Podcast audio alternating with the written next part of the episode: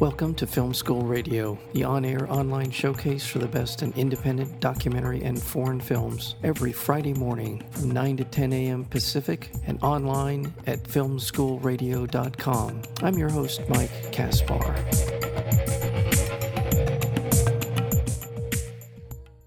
Olympia is a sublimely intimate, fly-on-the-wall, verite documentary that tells a poignant story of a woman finding her own voice on her own terms to assert a gigantic creative force into the world.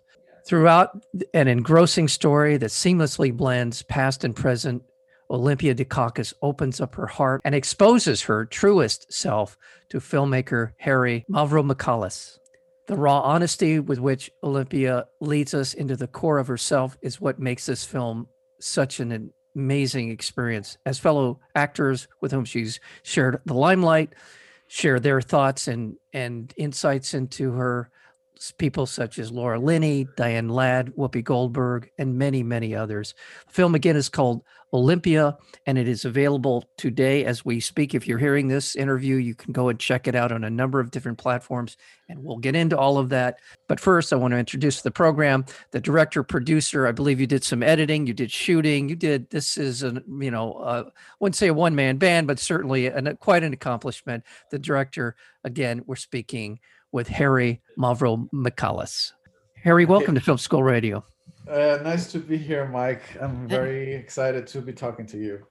Thank you. You know, this is such a raw experience. It, she is so open.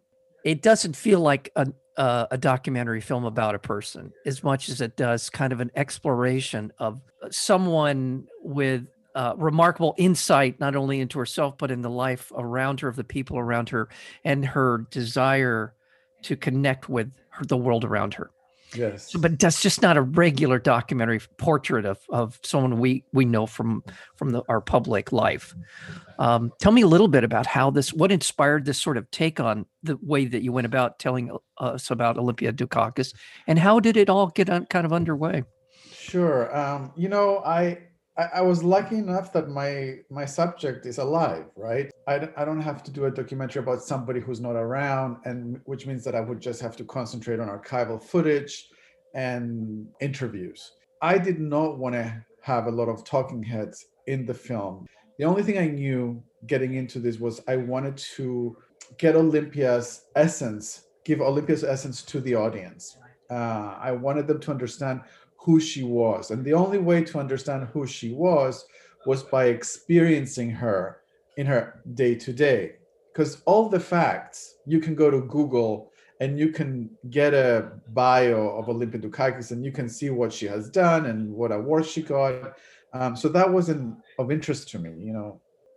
That's what we did. We basically, there was two of us. I, I was the director, but I was also the sound person. And I had my camera person who Uh, filmed, and the two of us followed her for about uh, three years. It was supposed to be two years, but then in the third year, the, the she got her Hollywood star, star um, yeah. and she also planned a trip to Greece with her family. So we had to cover those yeah. two events. The film opens with her without makeup in a pretty tight close-up of her, and she's she's not acting. She's not putting on a persona for us. She seems to be pretty raw, as as and that's a word that will come up often, I think, when people talk about this film. So you get a sense that this is kind of where we're going. This is not, as I said, this is not a typical portrait documentary. That I thought that was a great way to open the film, was to give us what this is, what you're going into. Uh, I'm so, you know, from all the interviews that I've done, you are the only one who's mentioned this, who's pointed to this, and it was so on purpose, in the sense that we wanted, I, I wanted to show that you are going in, you're going to get so intimate with this woman. And, you know, so our first shot is like on her face in an elevator, and you're seeing her pores and, you know, all the imperfections and all her beauty in my, in my mind through her imperfections. And that was like, this is the film you're going to see. You know, it's not going to be pretty, but it's going to be really intimate. Yeah.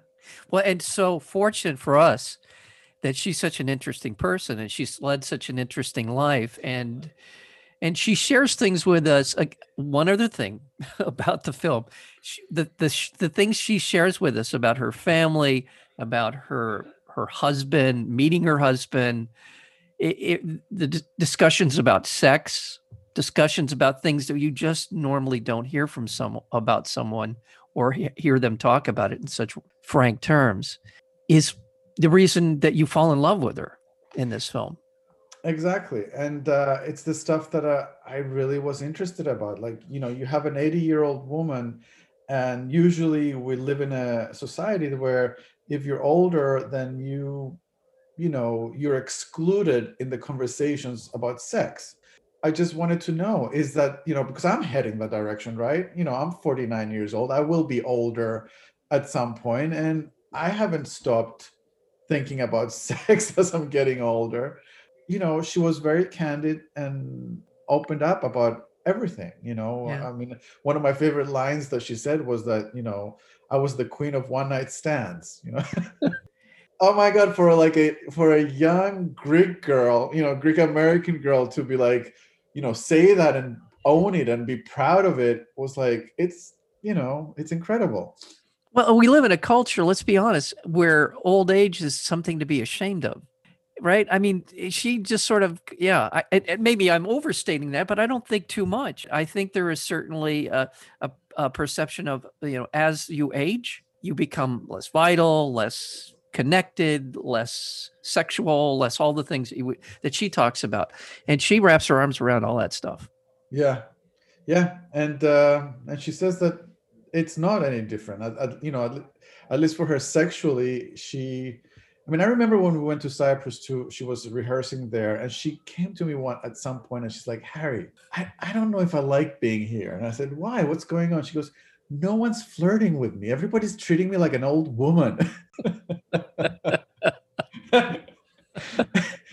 I mean, she was she was eighty-two at that time. And I was yeah. like, oh, well, I said, you know, we're a small country. You'll be back in the States soon and people will be flirting with you again. Well, let's, for those who may be listening to the sound of our voices who don't maybe know the name Olympia Dukakis, I'm just going to run through a few things that we would know her from. And I have to tell you, Moonstruck is one of my all-time favorite films. It is truly, I'm not a huge rom-com person generally. I mean, I like, there's some very good ones out there, I'm not disparaging them, but this is, this is really the, one of the, if not the best, I don't even know if I'd call it a rom-com. I don't exactly know what it, it's a family story as much as it is anything else, but certainly there's this romantic component to it between Nick Cage and Cher, but she is in, she's just amazing in this film. And in some ways now looking at her, she played older in this film yeah. in Moonstruck. So just for people who may, who don't know much about Olympia Dukakis, she was, she won an Academy Award for her performance. And also she's been in such films that there's just so many, so, so many good ones. She was in Steel Magnolia. She was terrific in that. Uh, Mister Holland's Opus, Working Girl, Look Who's Talking. You, there's Away from Her. By the way, not many Americans have seen that film. Terrific film. Sarah Pauli's first, I believe her first narrative film. Really remarkable. And so one of, and, and one of, and one of Olympia's favorite parts. She loved that film. She loved that doing that film. Yeah, it was. And certainly, I mean, for a film that tackled the issues that it was about, really great stuff. And Sarah Pauli's turned into an amazing filmmaker. So it was yeah. good to see. But but she's also been on T V. She's done Bored to Death, which was a fun series, Blonde Bombshells, uh, Joan of Arc, uh, Tales of the City, and many, many others. She's an accomplished actress. Go ahead. And the, and the Simpsons. And The Simpsons. That's right. That's right. Uh, yes, the unstoppable, the amazing enterprise that is The Simpsons. You should go look this up. Go see Moonstruck, and from there you can go on. I would say good, pl- good place to start. So that's wh- who she is, and sort of her sort of place in the firmament of Hollywood. How would you characterize her career? How would you characterize her persona, if you were her public persona as an actor? Well, you know, above all, she is a theater actress. You know, everybody knows her from Moonstruck, because that's when she won an Oscar, and that was one actually one of her first films. But she has been in theater on Broadway, off Broadway, around the you know around the country, uh, doing theater all her life. And so when the nominations came for the Oscars and the Golden Globes, the acting community already knew her. We didn't. And I think, you know, she fell in love with the film industry, with, with uh, you know, she did not like television, uh, even though Tales of the City has been one, her favorite part that she's ever done, and loved doing that series for many reasons. But uh, yeah, she's... Um, she loved theater and film because in, in those parts, she was able to explore the characters and bring a lot of herself into the characters, which actually was almost like therapeutic for her. It was like trying to find who she is through this, you know, interpreting this character. I just wanted to also talk about how at the time when Olympia did Moonstruck, actors from theater did not go to do films. It was looked down upon to do that. And uh, Olympia was one of the first, and this is something that Laura Linney speaks about and, and says that, you know, she was very brave to be able to, you know, do that. Nowadays, everybody does it, right? Every actor does theater, television, and films. But back then, it wasn't the case. And so, um, yeah, we just have to like recognize that the, the, the braveness of, you know what, I'm going to do it. And I think it's because she didn't have much experience in film. It was her, maybe it was her naiveness of going, sure, I, I'll do that. You know, I'll try that. And she did it and was successful with it. And I think that opened the door to a lot of other theater actors to be like, hmm, you know, maybe, you know, we can do this as well.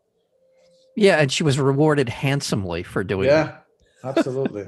Absolutely. And the other thing also that I, I'd love to discuss, because our film opens with her getting a proposal for a theater play, right? And she says, oh, they're paying us five hundred seventy-two dollars a week plus health and pension.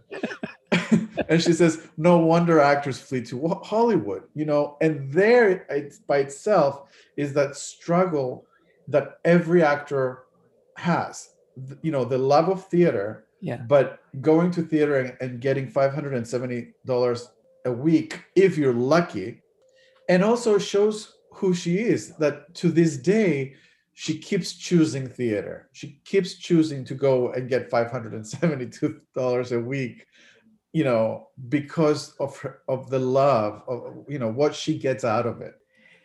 Without giving too much away, I want to talk about her family. I want to talk about her upbringing. And I also want to talk about her, the love of her life, I hope, it seems. Oh, Lu- yeah. Louis Sorich, uh, oh. who is also an actor. And uh, so uh, her upbringing, she came from a, a pretty tough mom, come, came out of that relationship. And they, you get into that. I don't know how much you want to talk about, because, again, I want people to watch Olympia and experience no, we, a lot of this. We, but, yeah, okay. We can talk about it, absolutely. I mean, you know, her... Her, her, both her parents were immigrants, right? They came from Greece. And I think this is a typical environment and situation with any immigrant uh, family, meaning that your parents come from Syria or Germany or Greece, and then you're born here. The kids are born here and they're first generation Americans, and they have completely different ideals than the parents, you know? And so there's this huge conflict between what your parents want you to be and what you want to be, because you see all your kids around you that are, you know, are different. You don't have the old country uh, ideals or even knowledge of what the old country looks like. Or so it was tough. It was tough because, like Olympia says in the film, you know, my mom tried to teach me shame. Like her, her goal was to keep shame from the family. Being a strong woman, a strong girl would bring shame. Being sexual would bring tremendous shame. You know, like a- a- anything that went be- beyond the what was expected of you. Um, and I think as a girl, wasn't a lot. You know, be a housewife, be good to your husband. You know, you don't need an education. And there was Olympia who just did, would not accept any of that and wanted to break all that stuff. And um, so that's where the, you know, natural conflict happened between mother and and daughter. There's a telling clip in the film And it, it's an interview that was done with her mother at, and talking about her winning the Academy Award. And I think we got a lot of information from that yeah, clip. Yeah. And I felt like there was all the things that had we had been hearing from Olympia and about her background and her growing up were sort of confirmed confirmed in that in that particular clip. So yeah, and and and I'll mention I won't mention that clip, but I'll mention another clip that's not in the film where her brother Apollo tells us that Olympia's mother never thought that Olympia was going to make it. And she told Olympia this because, Olympia, you're not pretty enough to be in showbiz. That was her philosophy. The film is called Olympia, and we're talking with the director and producer of the film, Harry Mavromichalis. There's another part of her in the film that we get to know more about, and her exploration of, of the feminine, the exploration of herself. It's sort of key in keeping with something I've been thinking a lot about. And so I've really kind of related to this. And that is this, in, in the film, she explores the idea of there was a period of time in the development of, of humans, of, of civilization, where the female was considered the dominant, the goddess, the, the ruling goddess of, of, of society, you know, the nurturing god, if yeah. you will. If yeah. that's what it takes to get us to turn our attitudes around, I don't care how it happens, but yeah. I do feel like we've reached the point of, we're done with the cock ring thing. Now it's time to start nurturing. Yeah. And I and I love that in the film. I love what, what she was trying to get to in this film. I'm going to send you a link to a, a clip that didn't make it, where they talk exactly how they feel like her and her friend were discussing how they feel like we're heading towards where the masculine and the feminine will have to meet and, and share everything. So it's it's a wonderful part of the film, her exploration, and that in some ways takes her to Greece, which is another beautiful part of the film, her going back home. And she's very honest about it, some of the things she likes and some things she doesn't like. And then, then she meets these women in this village, which yeah. I thought was just a beautiful part of the film.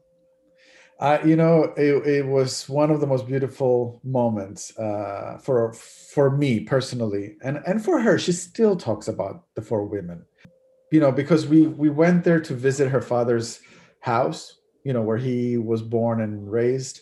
And we did, and there was nothing really magical happened. There was not nothing, you know, that I could have used in the in the documentary. Nothing happened. It was dry. And we left the, the garden, you know, we walked out of the gate, and there, there was this women, and that Olympia just darted towards them. And Olympia doesn't really dart towards people. You know, people usually come to Olympia to speak to her. And it was one of the very few times that I saw her like approaching people and then just starting to talk. And it was wonderful because they did not recognize her, had no idea who she was. They knew of her cousin, right. Michael Dukakis, right, right. Kind of like, again, pointing to the fact that, you know, the whole patriarchy, like the boys are the important things, the important people in our society, not the not the girls. But yet the female energy between these four women and Olympia on how they were able to connect in such deep, deep way was so beautiful and so touching. And, um, you know, I always joke about that scene is, is they spend so much time talking about nothing, yet they're talking about everything. Right. Yeah, it's just beautiful. And it's, and you can see, literally you can see what she's getting out of it while you're watching her. Yeah, you can ab- yeah. absolutely see that she's this connection. And, and in some ways, a little bit of the what if, what if I were still here, right? Well, that's, I think that's what, that's why she breaks down when she leaves the four women and then she starts crying. Right. Um, that's exactly what's going through her, her mind is like, what if my parents never left? Would I be sitting next, would it, would we be five women? Because her house was right there, right? Right. So she would have come out of her garden and sat with these four women, and they'll be like the five women of the village, you know. Like, yeah. So yeah, she got yeah. It's it's a very emotional thing to. I asked her, "Do you have any guilt that your parents left?" And she turns to me and she's like, "What? Said, no. Why would I have any guilt?" She said, I, "I have gratitude that my parents left for a better life. I do feel shortchanged," she said, missing out on family and friends and, you know, the that closeness that you feel when you come from a small village, you know, on your home country. So, yeah. Yeah, it's a beautiful film. Congratulations. Thank you. Thanks, yeah, Mike. So much. Uh, the film Olympia is available on all these platforms: Apple T V, Google Play, on Vimeo on demand, Fandango, and cable on demand. So you should be looking for this. You're going to just it, really, you're going to fall in love with her. I, I just, I don't know what else to say. She is honest. She is funny. She's intelligent. She's a woman who's still seeking out adventures for herself. And she's a terrific performer. She's a wonderful, absolutely magnificent uh, actor and theater performer, theater actor. The film, again, Olympia, we've been talking with the director, producer, sound person. You did a little shooting as well on this one. And it sounds like you really put your heart and soul into this film. Thank you, Harry Mavromichalis. Harry, thank you so very much for spending some time with us. Thank you so much, Mike. It was a pleasure.